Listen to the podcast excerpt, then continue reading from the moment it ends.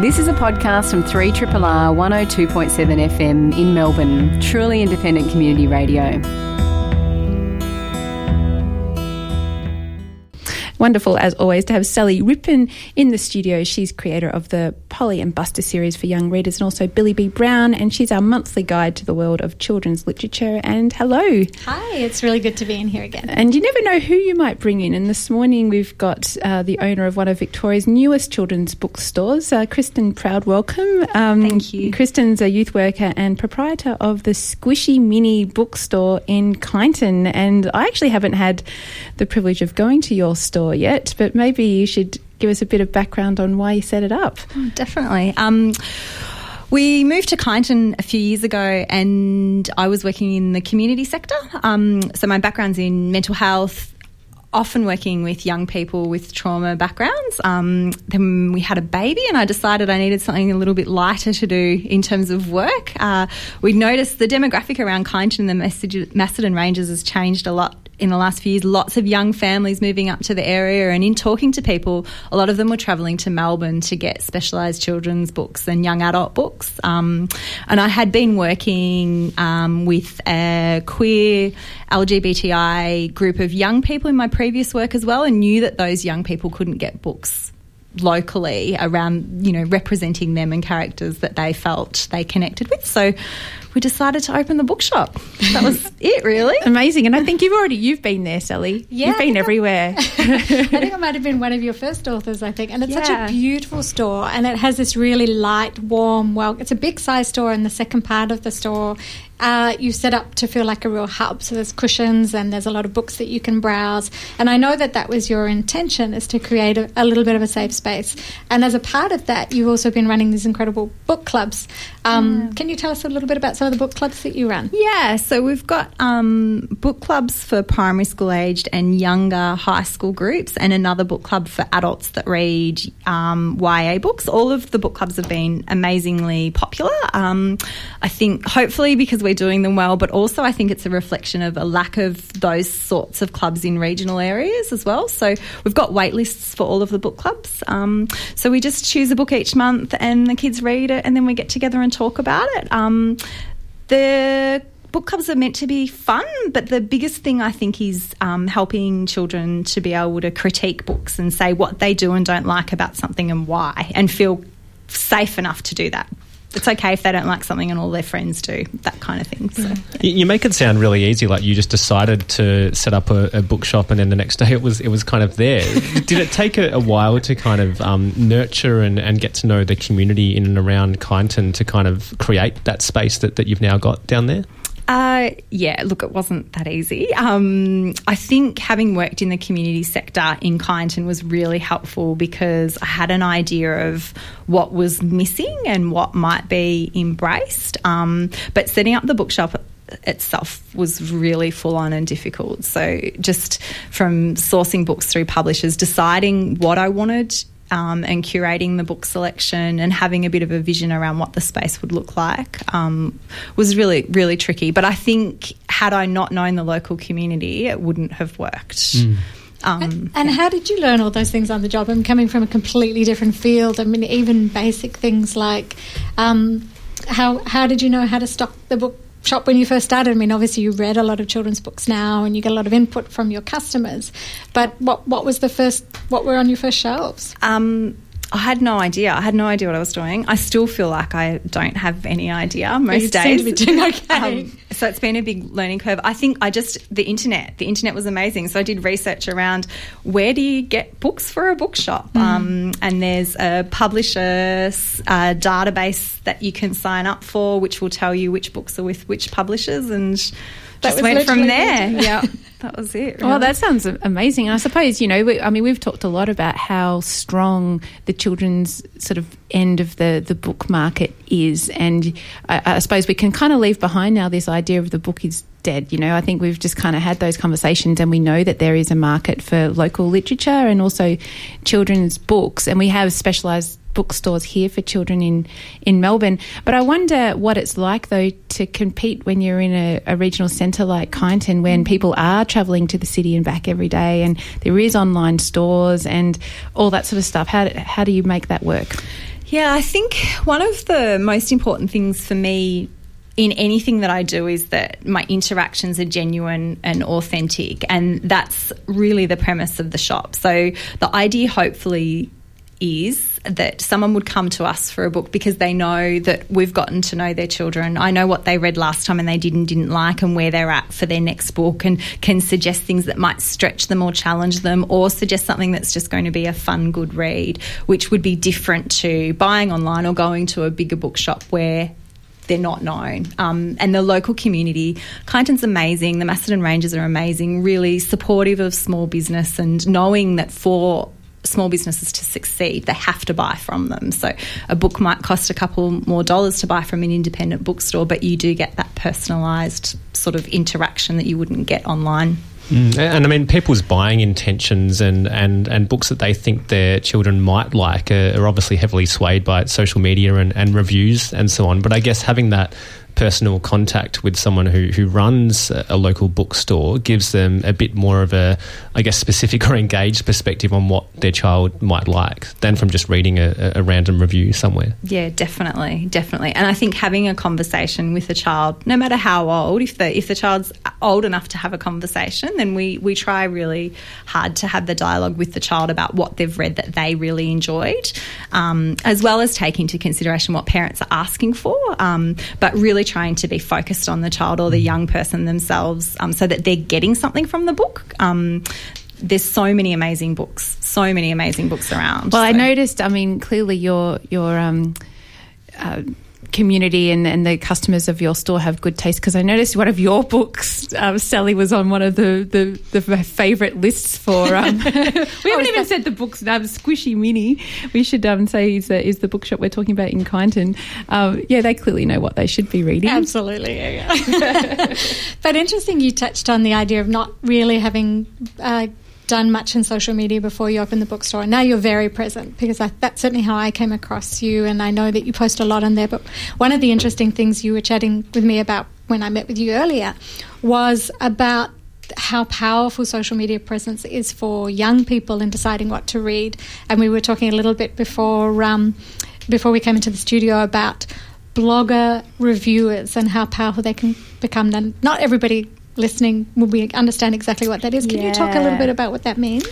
Yeah, so I think um, as with other areas of life these days, I think not dissimilar um, in the book world, there are bloggers who might post reviews or opinions about a book, often accompanied by a beautiful stylized photo of a book that maybe has taken a long time to photograph. Um, and they can really dramatically influence whether or not a book sells. Um, and it's one of the things that's been a real challenge for me, I think, in opening the bookshop and realizing that if something appears to be popular, then people are going to ask for it, whether or not that's the case. Mm. But in the reverse, I think I've seen some instances where bloggers have um, not liked a book that's actually been really well written and quite fantastic. And it's meant then that people haven't bought it and don't want it because a popular person has basically said, don't read this. And who are these bloggers? Are they young people themselves? Generally not. They don't. Right. Not from what I've seen. Okay. So yeah, it's a new one of the new things that I'm just learning about. I think, um, but mostly early twenties or so, and they're doing some amazing work as well. They're really assisting getting a higher profile for especially Aussie YA books. Mm. Um,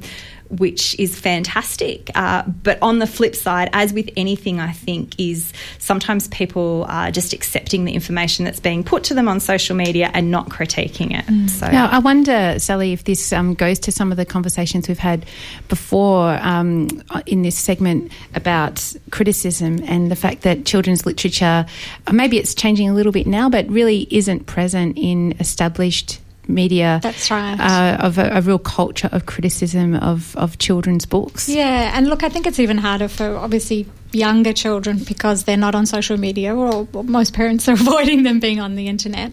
Um, so they're not really getting coverage in standard media.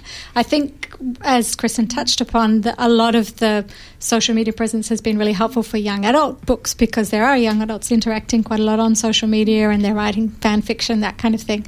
But it's partly why I do this show, really, because there isn't really much out there that covers kids' books. And even because parents and teachers and educators don't really have time to read all of the books. So that's when it can be handy to read something in a paper or hear something on a radio or go to see a specialist bookstore. And you, you were saying recently that teachers are also now coming to you to get recommendations of what to yeah. read with their kids. Yeah, and I think that comes back to what you just said, Sally, around teachers just being so um, busy and overworked and overwhelmed and being able to speak to an independent um, bookstore about, hey, this is what I'm seeing in my classroom. These are the reading abilities. I'm looking for something along these lines can you suggest something mm. rather than them having to go through the internet or search through a bookstore themselves. So using independent booksellers as a as a resource because that's what they're there for, um, mm. and that's fun for us as well. I think I find that really enjoyable. So, yeah. and, and, obviously, you have very close networks with um, local authors and, and teachers and so on. What about with other independent bookstore owners? Do you often kind of catch up and, and talk about common issues or, or challenges in that particular industry?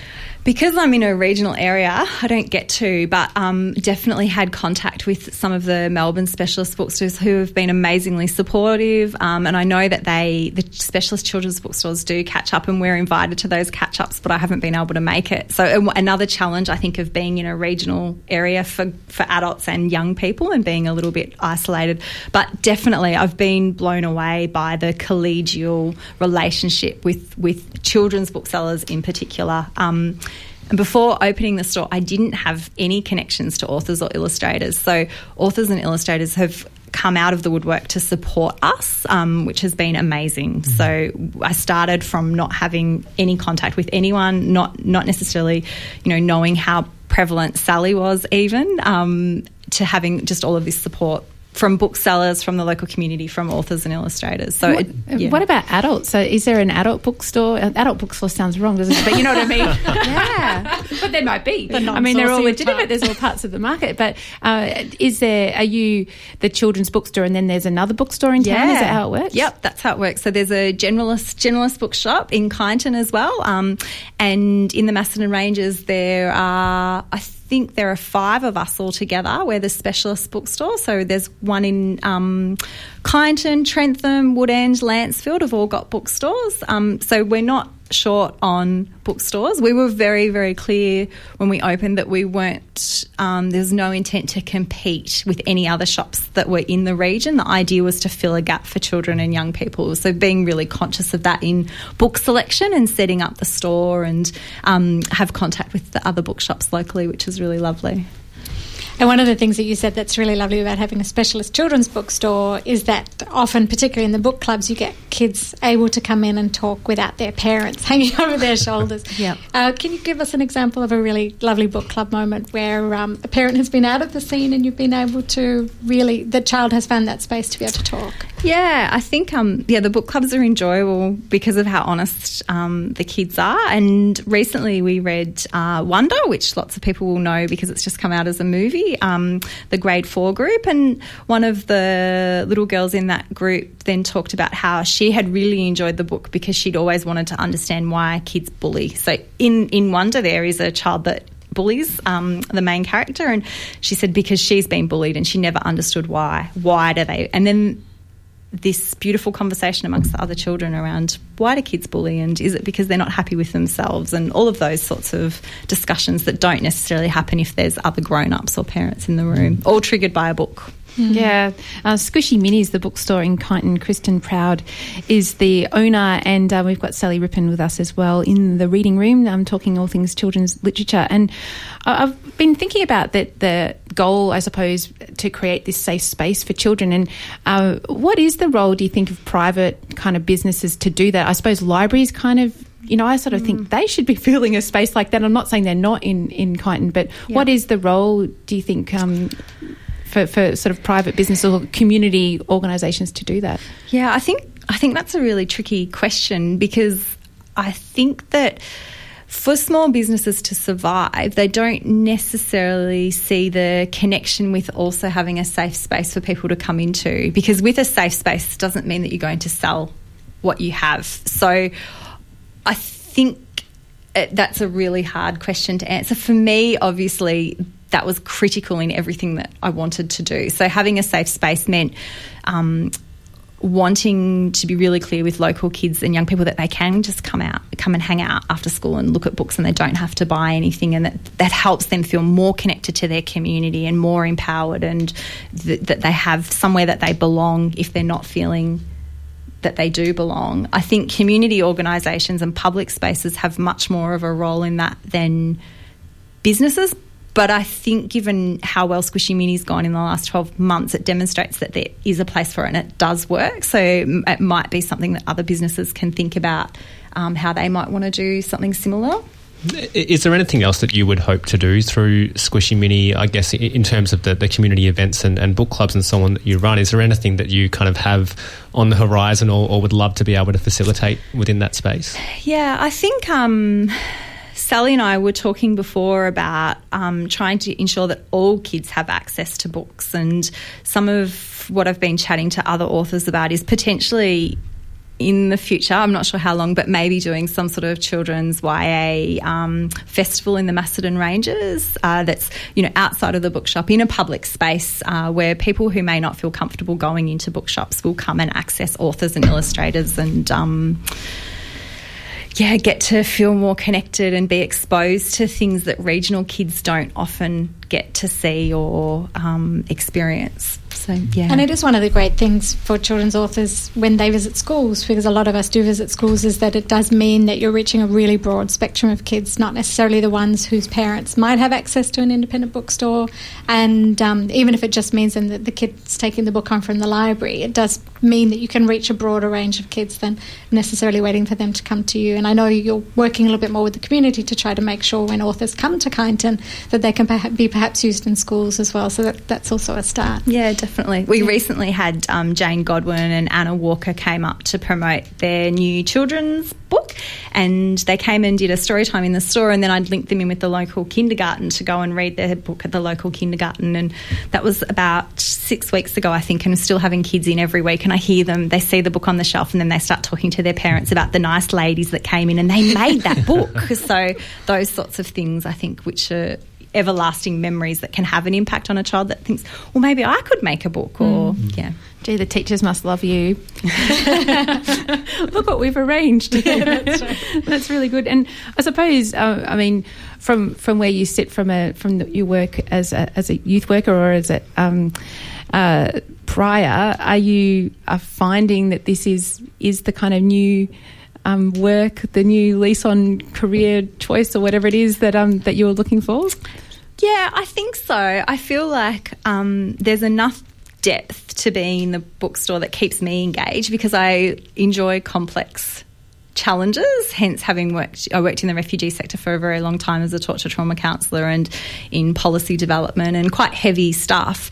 The bookshop is generally really light and beautiful and fun, but there's still critical moments of important conversations with kids about things that might be going on for them, or parents coming in and there's stuff going on with their kids at home and they want a suggestion of a book that might help them through that. So I really enjoy the balance, I think, of yeah, the the fun stuff. And, and I'd suggest yeah. that your background also means that you have a way of connecting with the kids that that they may not have come across before. You know, not all adults will necessarily know a way in to, to chat with kids. And, um, you know, I'll often see that in signing queues is often parents will talk for their children, um, whereas you're getting the kids on their own in this safe space where they're allowed to chat with you and they can see that you get them on their level and you have that background, you have that expertise. And it's a real gift to the community, not just Kyneton, but the children's book community, which is probably why you found so much support.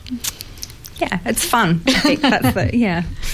Well, Squishy Mini, um, check it out. Um, either you live in Kyneton or you're, you're passing through, and it's uh, really good to get that insight in what it's like to set up something like this. And uh, you know, we're great supporters here at Triple R of all things culture. So yeah, um, all power to you, and let's, thank you. Uh, let's hope it continues to go well. And Sally, we'll catch you again in a month's time. Yeah, looking forward to it. Thanks, guys. The practice and thinking behind eugenics has been widely condemned and criticised, particularly in the aftermath of the Nazis' mission of breeding a master race leading up to and during World War II. Throughout history, though, and to the present day, the consequences of eugenics have reached much more deeply into society, affecting families and individuals in often traumatic ways. Under the guise of science, large numbers of people in different parts of the world have been sterilised, often under false pretenses, as part of attempts to socially engineer a better human race. Rob Wilson is one person who's done a lot of thinking and research into this highly controversial topic. Rob is a professor of philosophy at La Trobe University, author of the brand new book, The Eugenic Mind Project, and director of the documentary Surviving Eugenics. He's appearing as part of a panel discussion and film screening tomorrow night, facilitated by the Melbourne Free University at the brand new Thornbury Picture House, and joins us today in the studio. Welcome to Triple R.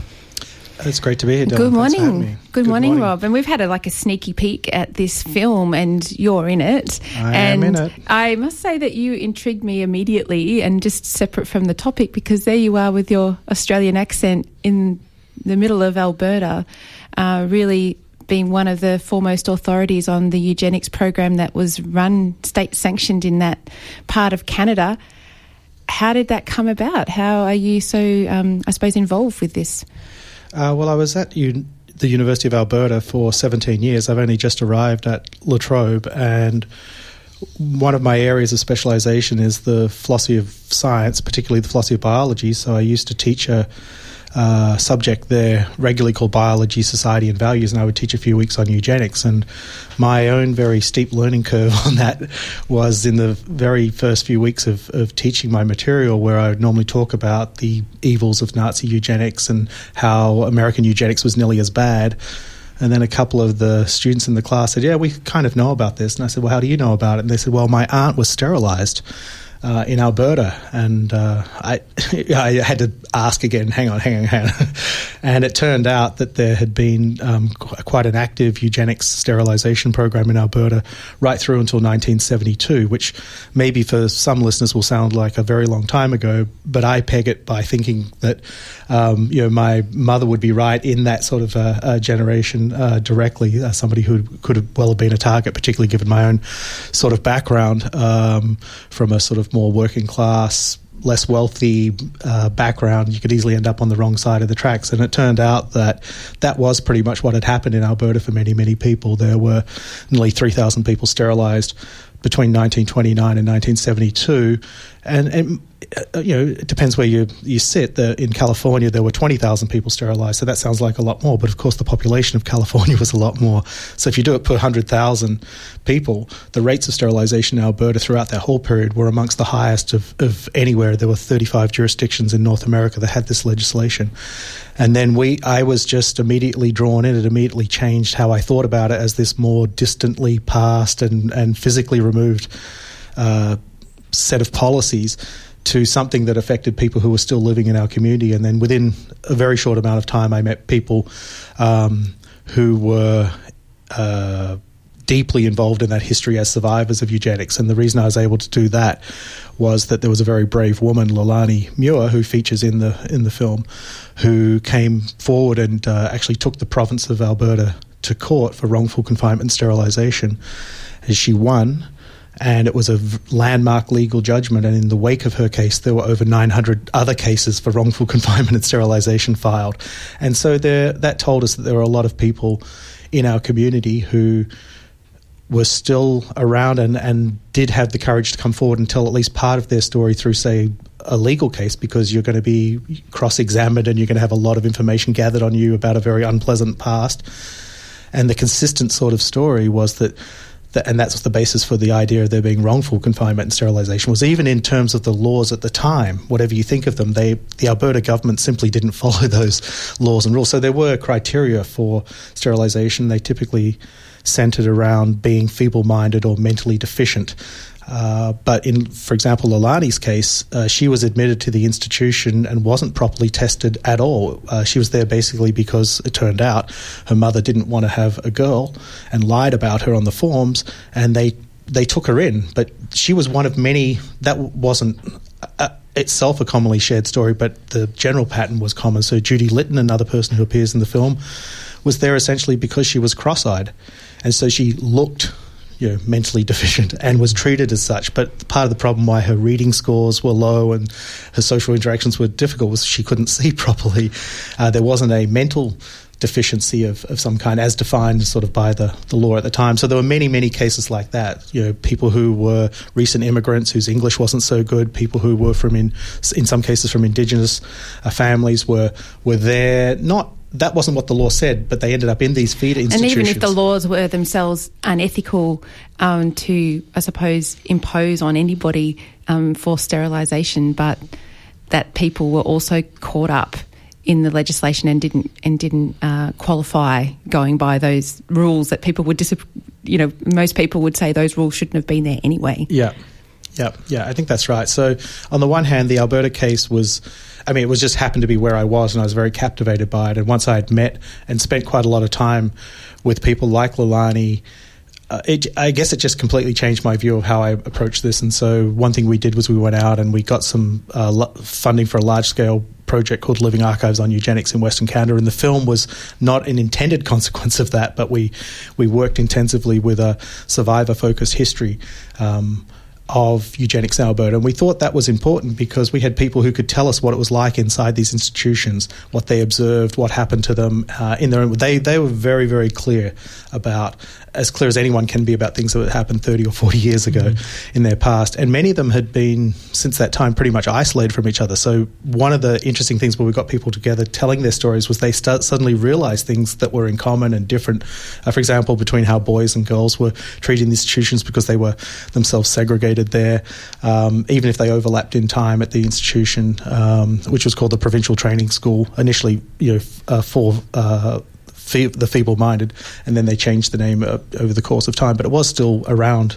Uh, actually, still some version of it is still. It's only just recently been sort of closed uh, altogether. Um, but it served as one of the major feeding institutions. For, and we were trying to understand the mechanics. How does this happen? How do you end up with something that's? Uh, I don't want to lessen the the the wrong here by just saying you know procedural wrongness, but there was something very deeply wrong in, in well, sterilizing, in some sense, normal kids or kids who you know they might have done badly on IQ tests, but they. It's hard to think that this is really what the eugenic laws were meant to do if you're trying to put the best possible spin on it. And not that you want to do that, but sometimes it's good to put yourself in the position. Well, what were people thinking? What were they? Well, uh, also coming after the Second World War, that where the, the idea of eugenics was was very much kind of stigmatized in the wake of what happened in, in Germany. Yeah, and that was one of the puzzles. People often ask about that. Well, what was what did people know about this in Alberta? I mean, the the, the other side of my involvement in this was. Uh, uh, some people might find interesting was that when I went back to my department after teaching this class and said, "Hey, do you, do you, guys know anything about this history of eugenics?" and they said, "Oh, yeah, we do because the founding chair of this department was the chair of the eugenics board, which approved all these sterilizations for nearly its entire history." Uh, it was a guy called uh, John MacEachran, and he was the longest-serving provost, which is a very high-ranking university position, like a vice chancellor uh, in Australia. Um, and he he he was uh, in that position until 1945. Uh, so uh, he was on the eugenics board through all that time. Still ran the Department of Philosophy, which became Department of Philosophy and Psychology, um, and then stayed on the eugenics board for another 20 years after he retired. And his his his signature is on over 4,000 sterilization orders because there are about 4,800 sterilization orders signed, even though uh, about 3,000 people uh, were actually sterilized. I wonder if, like in Australia, some university buildings might be named after. Yeah, I think him. we might be hearing something about that uh, tomorrow night. It would be my guess. So you could uh, see buildings uh, at the University of Melbourne, and uh, I don't know where that discussion will go. And I'll be relying on uh, colleagues who have much more experience than I do. Uh, of the Australian context. So, uh, obviously, although I'm originally from Australia, I've, uh, let's say, been away for a long time mm. and only been back for a short amount of time. So, I don't have as much expertise on that. But there are, I think, one of the things that this topic has sparked in other people, and this was part of the point of the, the project that we were engaged in, was to get get people to think beyond just the traditional picture of eugenics and don't think, well, this was something that was in the distant past and, and so on. And don't think only about sterilization. Sterilization is a particular sort of policy. It's often explicitly framed in eugenic terms, but there are lots of immigration policies. I mean, the White Australia policy, one of the, in some sense, mm. founding immigration policies uh, in in the country, uh, is explicitly, uh, obviously, racist, and it's it's aimed at making this intergenerational sort of change or you, you might think of as an inter, intergenerational preservation of the sorts of people we want in future generations. And there are continuing debates, I think, about that.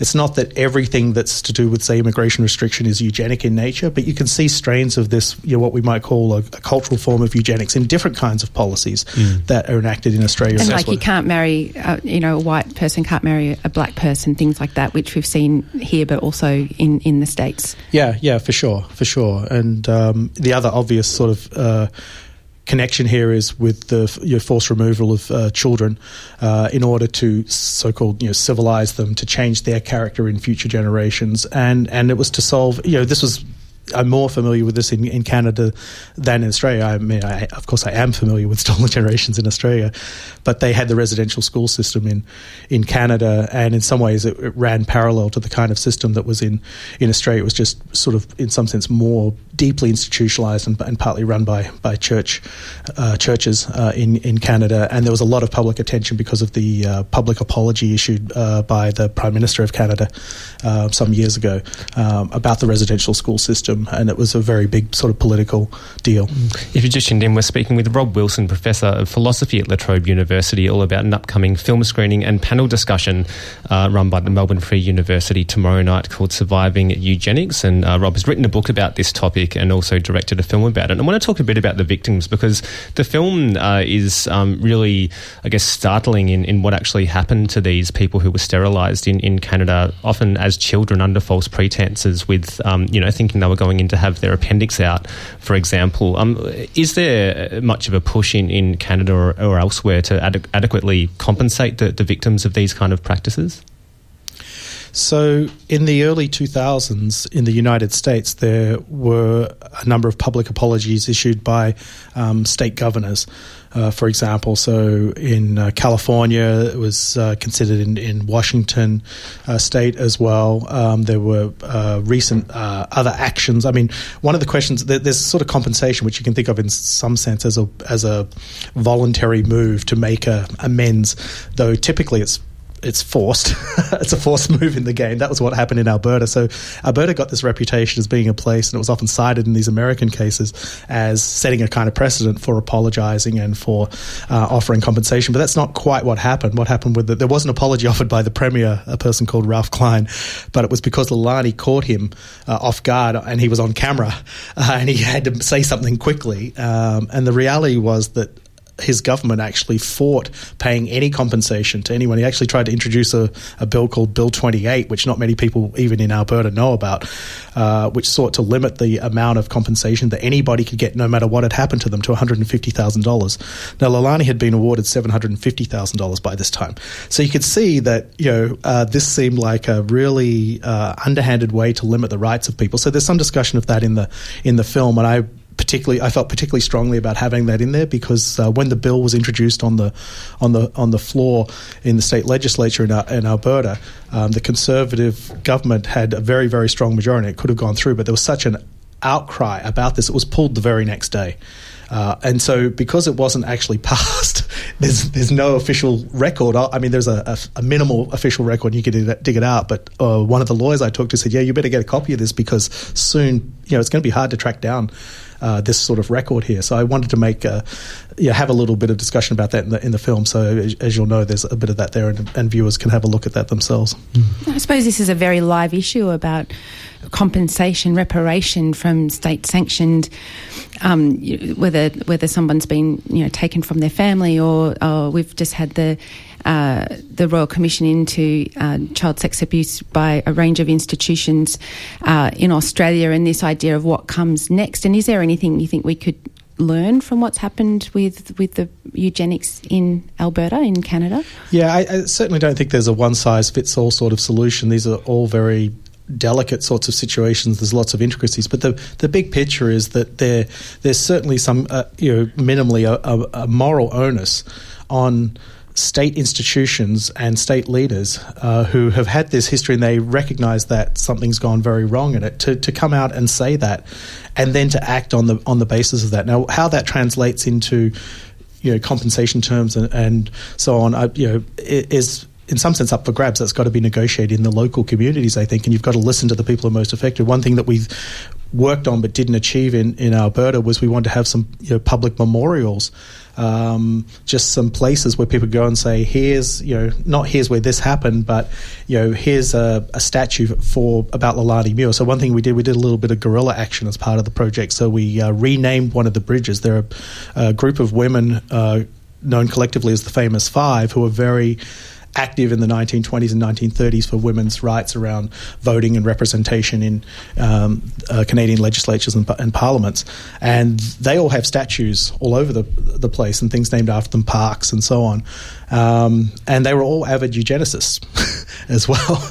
Uh, uh, Emily Murphy, Emily Murphy Park is just down the road from where my office was, and there's a statue of her. You're talking about her advocacy, but they don't mention the eugenics explicitly. But she gave over 300 public speeches advocating eugenics because um, not everybody could be a responsible, good, respect, you know, respectable sort of woman to to you know give birth to the right kinds of children. In, in her views, very clear about that. So we tried, we renamed a bridge uh, downtown that linked two of these parks that were named after two of the famous five, and we um, had a running battle. I can say this now. I've left Canada, I guess, uh, with the uh, the city in, in, putting up little plaques and then being taken down, and putting up little plaques and having them taken down, and so on. And that came about through you know there, there was a strong activist kind of component to the, the project, and I thought it was a appropriate sort of thing to do.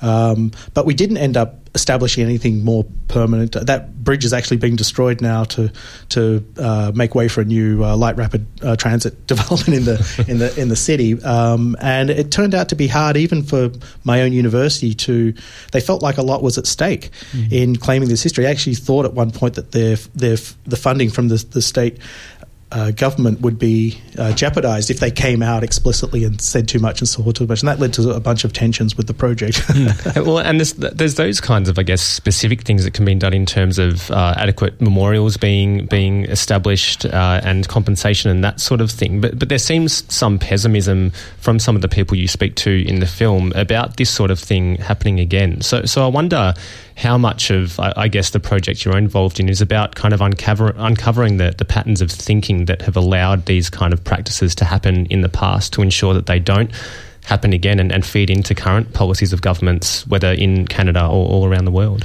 Yeah, I think I think that's right for me, especially uh, in some sense. That's what this book, the Eugenic Mind Project, is a, is about. It's this project of this uh, this eugenic way of thinking and how it manifests itself in different ways. And, and one obvious way that people have discussed uh, uh, quite a bit in the in the philosophical, bioethical, medical uh, literature is around pre- you know, issues around prenatal screening for um, you know, genetic susceptibility or conditions that indicate uh, you know, future um, disease limitations. Uh, and so on. Uh, so perhaps the you know, most famous is trisomy 21, uh, which is in, strongly indicative of, of, Down syndrome.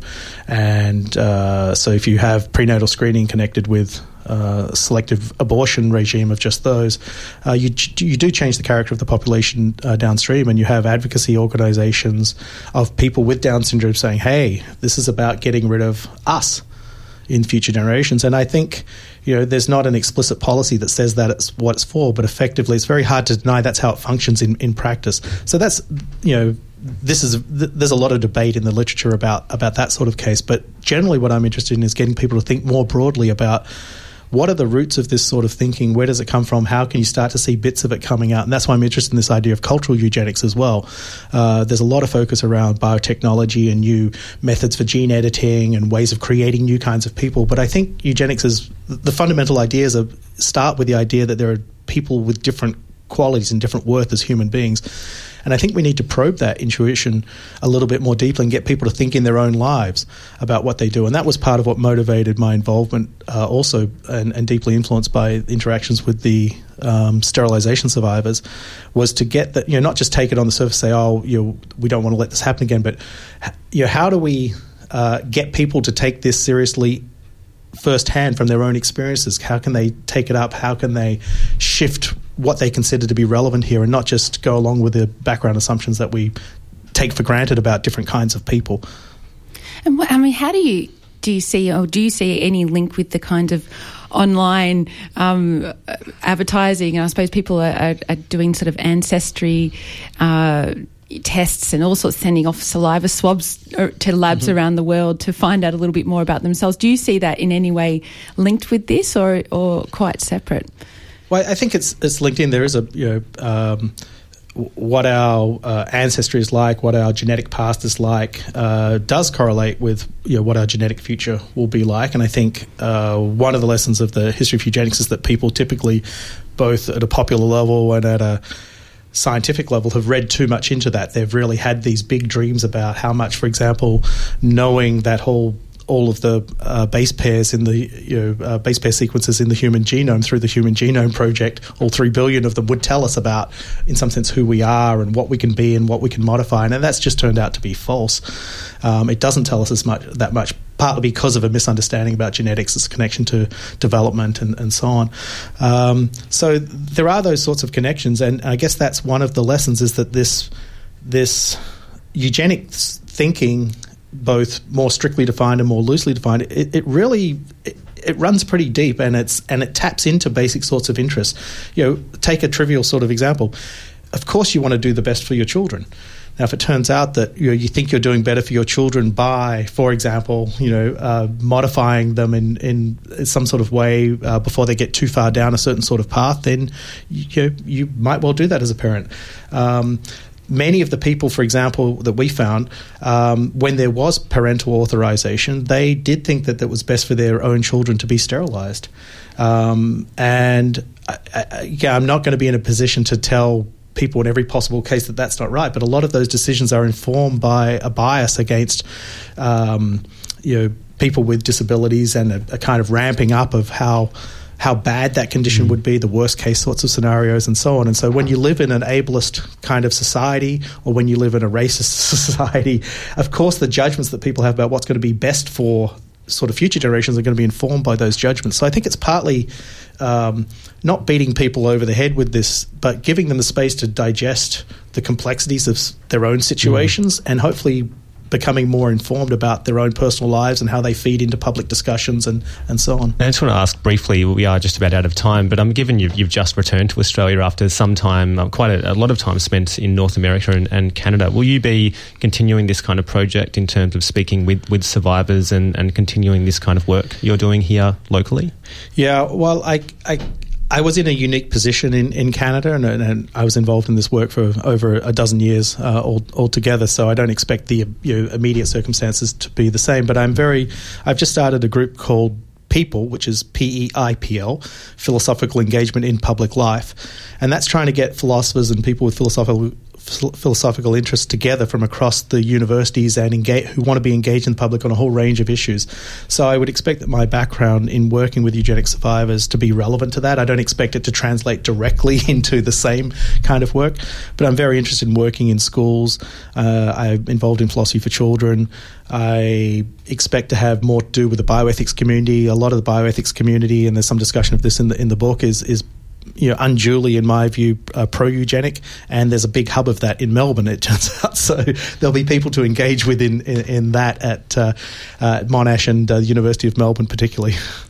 Thank you so much for coming in. And if you want to uh, continue the conversation um, with Rob, you can uh, tomorrow night uh, at the Thornbury Picture House. Uh, there's an event happening. It's called Surviving Eugenics, a film screening and panel discussion involving Rob uh, Wilson, uh, Suzanne Oldmeadow, and James Bradley. And it sounds like it's going to be great having you in town, Rob. Yeah, well, thanks for having me. And the film will start at six thirty, and there'll be about forty-five minutes of discussion at the at the end of that. And it's free and open to the public. And I'm very excited to be partnering uh, between people and uh, the Melbourne Free University on this. And um, your first chance maybe to head down to the new Thornbury Picture House as well. Thanks for coming Great. in. Great. Thanks for having me.